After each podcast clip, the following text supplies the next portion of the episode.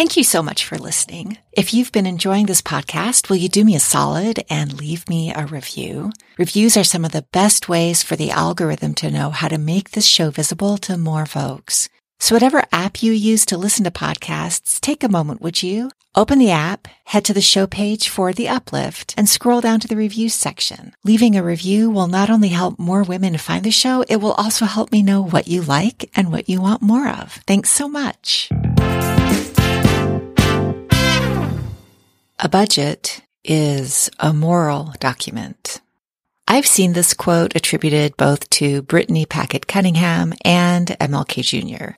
Honestly, I have no idea where the phrase originated, although the idea that how we spend reflects what we value is an idea I've heard my whole life. In today's episode, I explore what this phrase means and what our lives could look like if we embrace this concept not just with our financial budgets, but with other aspects of our lives. Welcome to episode 33 of The Uplift.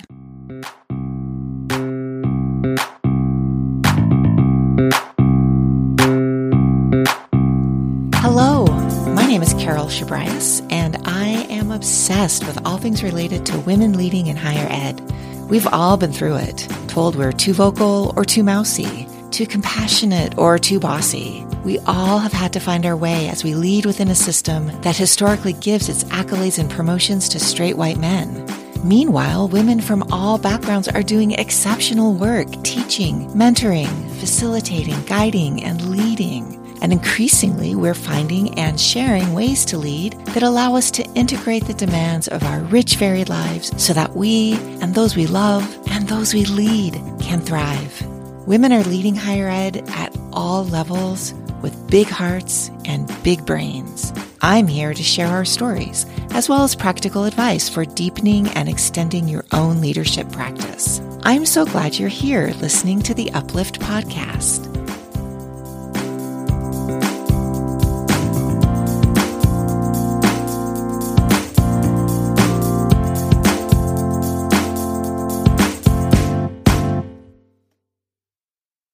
Okay, so is a budget a moral document? And what the heck does that mean anyway?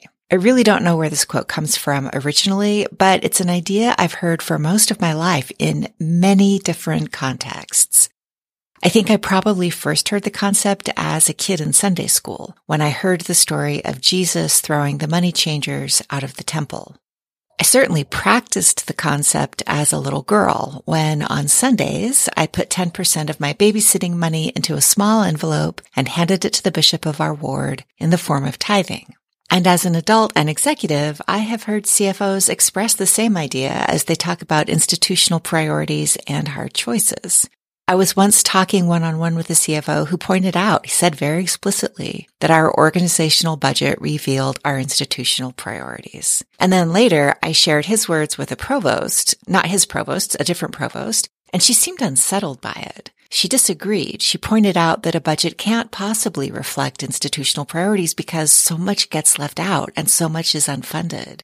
So sitting around the president's table, the cabinet has to hash out its priorities and make compromises.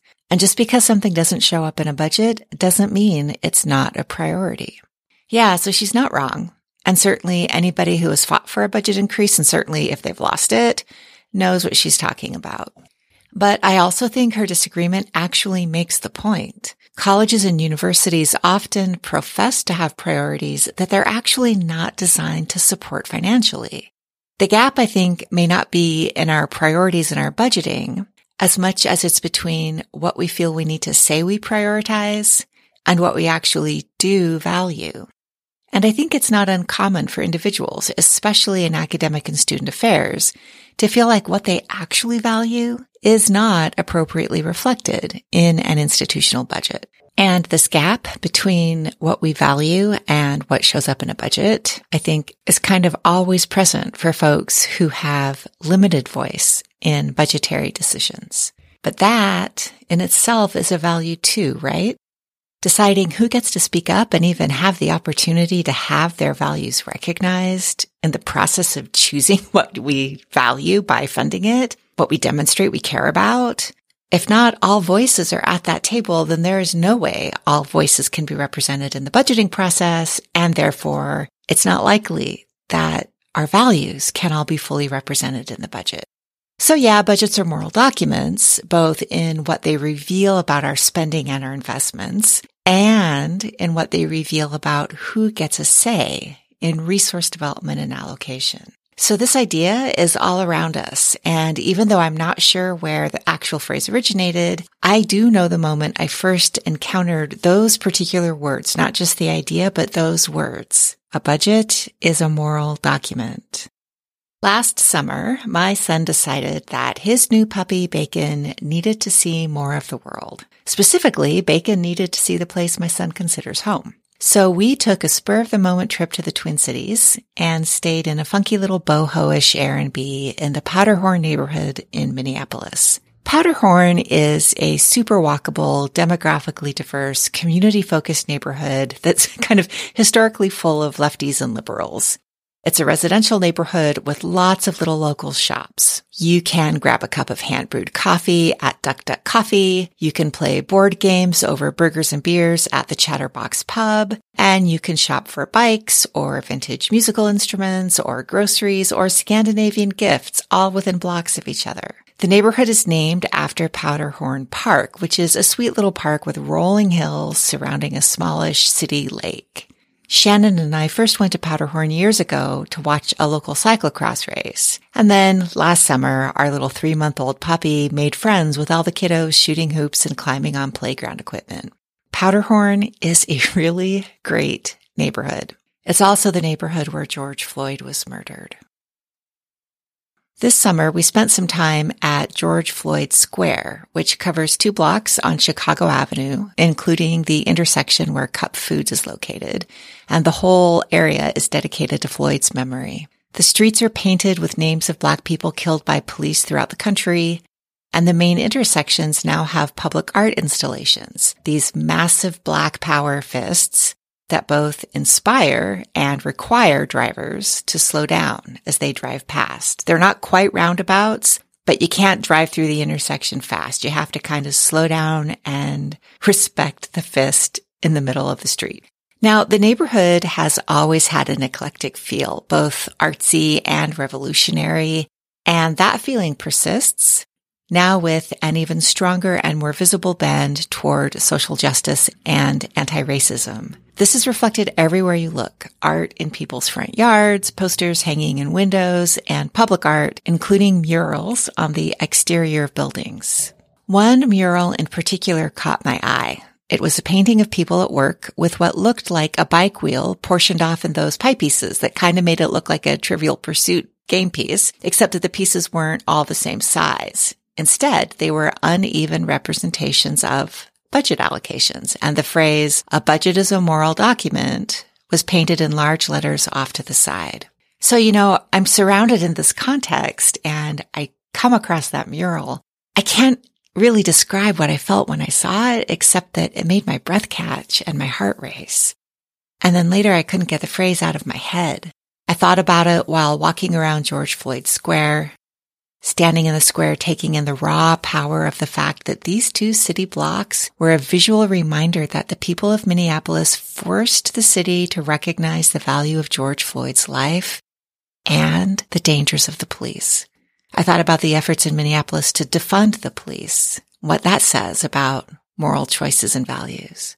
And I thought about the response from the University of Minnesota's president after George Floyd was murdered. When George Floyd was killed, the president of the campus where I worked was silent. She's not alone. Many presidents across the country were silent. In contrast, however, the president of the University of Minnesota immediately changed her institution's relationship to the Minneapolis Police Department. In a statement she wrote describing her personal outrage at Floyd's murder and her decisions about the state of public safety on the campus she was responsible for, she wrote these words we have a responsibility to uphold our values and a duty to honor them.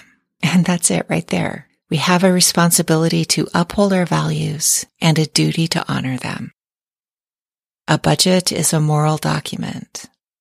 How we spend our money, How we allocate our resources is a reflection of the values we hold most dear. We can pretend this isn't true, of course. And if you've been through an institutional budget cycle, you've probably seen some of that pretending. But I also think we can be brave enough not to pretend. If we can get brave enough to look at our budgets through this lens and ask ourselves, what does this budget show that we care about? We can start to think really differently about where we put our money. So I can tell you personally, I carried this concept into my own business planning for 2023 and lots in my business changed as a result. I've changed the ultimate impact I want to make with the work I do. My daughter and I have decided to start a scholarship. She's going to design it and I've invited her to be a young board member. Right now, she's thinking that the college scholarship will be available to students in Milwaukee public schools. I've also decided to build a second organization with the express purpose of providing financial support to women and folks who identify as women when they're pursuing leadership development. Because you know what? Leadership development around the country is expensive and it's often elite. So let's, let's equalize that. All of these new thoughts are really powerful to me and they have totally energized me with what feels like deep and meaningful purpose in my work. But the concept, a budget is a moral document doesn't apply only to money. If we think about a budget as a way of divvying up limited resources, then we immediately see that money is not the only thing we budget. What are those other resources? We budget our time, our energy, our attention, even possibly our love. So let's set aside the idea of a monetary budget for a moment and think more broadly about the idea of what we budget in our lives. Your accomplishments, your achievements, and your legacy are all evidence of how you budget and distribute your energy, your attention, your kindness, your curiosity, your compassion. Where you are now, wherever you are in your life's path is the culmination of what you've spent your time doing so far. The topics you've studied, the expertise you've honed, the programs and initiatives you've designed and launched, the talents you've developed, the relationships you've nurtured, all come together to show the world who you are and what you value. When I think about my life that way, it all feels so, oh my God, so big. Like everything is so deep and interconnected. And I see areas I want to improve on and I don't even really know where to start. And it can be really overwhelming. But there is a very easy, tangible place to start, and that's your time. Your calendar is a visual representation of how you're budgeting your time which is a way of seeing where you put your energy and attention because you value it. So what would happen if you looked at your calendar through this lens? What would your current calendar tell you about your values? And if you look at it that way, do you see ways you could adjust it to better reflect the morals and values that guide your life? I've spent a lot of time thinking about this, definitely since the pandemic, but honestly, even before. I have long felt the tension of living at the five point intersection of accomplished professional, people pleaser, high achiever, primary breadwinner, and emotional laborer. I have had more than one come to Jesus moment when I knew living in that intersection was probably killing me. And I know if you're a woman working in higher ed, you are familiar with that intersection. We all live there. And sometimes, honestly, I have loved living in that intersection. It helped me grow as a person. It helped me advance my career. It helped me build a network that grounds me and supports me. Yeah, that intersection has been dangerous, but it's also been beautiful. So if you're living in that intersection and you want to stay there, but you also want to thrive, I want to help. And that's actually the whole purpose behind my entire business and the podcast. My ultimate goal is to elevate and amplify and support the voices of women who are doing amazing things in higher ed. So in the spirit of helping you think about where you put your time and energy, and also in the spirit of amplifying other women's voices, I have a recommendation for you. I'd like to suggest you follow Loleen Berdahl over on Substack. Her newsletter is called Academia Made Easier, and you can search it on Google and find it, but I'll also drop a link to the show notes. And early in 2023, she reminded her readers of a new way to set goals. So you've heard of SMART goals, you've heard other methods. I really like her variation on the theme. So Berdahl calls this the EASY method, E-A-S-Y, and that's an acronym. E stands for energized, A for agency, S for small, and why? For yours. Easy goals are goals that you choose, you feel are possible, and that give you agency and autonomy. So if you're thinking about setting goals for the new year, and you're interested in setting goals that reflect your values, I highly recommend this quick read, her early 2023 newsletter, and even following her in general. I really like reading her newsletters. So I know we're kind of getting into 2023. You may have already set goals for the year, but if you're still thinking about goals for the year, or if you have any interest in revisiting and refining your goals, I want to encourage you to think deeply about not just what you want to accomplish this year, but where you're going with your life. I know it's a cliche, but how you spend your minutes is how you spend your days, and how you spend your days is how you spend your years, and how you spend your years is how you spend your life. Think about that and look at the minutes on your calendar. Does your calendar reflect who you are, what you value, what you love, and where you want your life to take you? I hope it does. And if so, yay, yay, amazing. And also, if so, please start sharing your secrets with as many people as you possibly can. But if not, if you're not there yet, and if you're interested in making changes in the ways your calendar reflects your values and priorities, I've created an easy resource just for you. It's called The Grounded Academic Leader, and it's a short step-by-step guide to using your heart's desires to organize your time and energy, and yes, your calendar. It even includes the checklist I use when reviewing my calendar at the beginning of every month and also every quarter, which gives me a chance to reflect on how things are going and to be intentional about the changes I make. I've dropped a link to this resource in the show notes and it's also available on the website. Just point your browser to www.theclareogroup.com forward slash resources. And I know that sounds a little bit like a sales pitch, but honestly, I believe you deserve to live your days practicing and celebrating your values. And I want to help you do that. I want to help you transform your calendar to be the moral document you deserve to live by. Thanks for listening. I'll see you next week.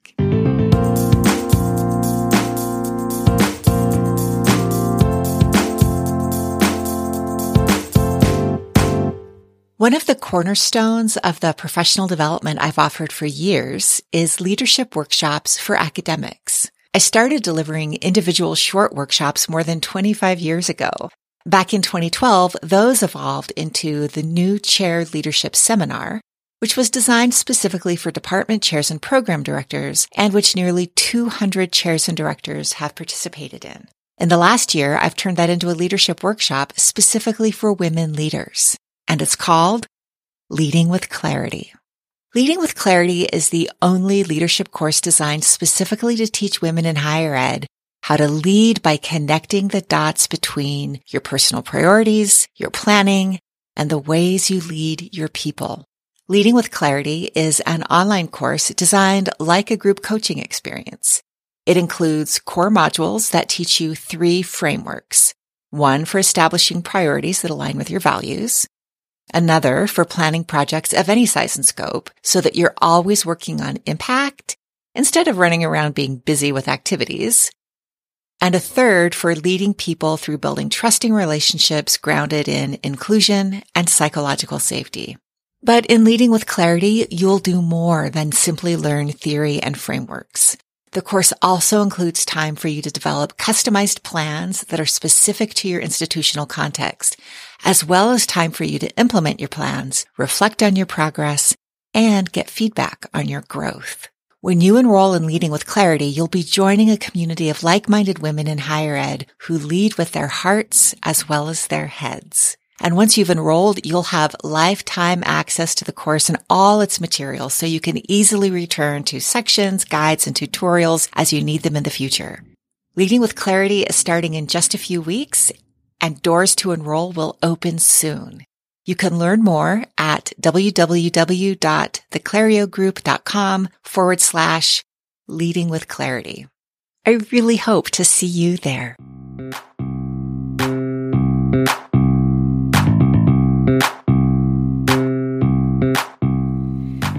Meanwhile, thank you so much for joining me for this week's episode of The Uplift, the podcast dedicated to elevating and amplifying women's leadership in higher education.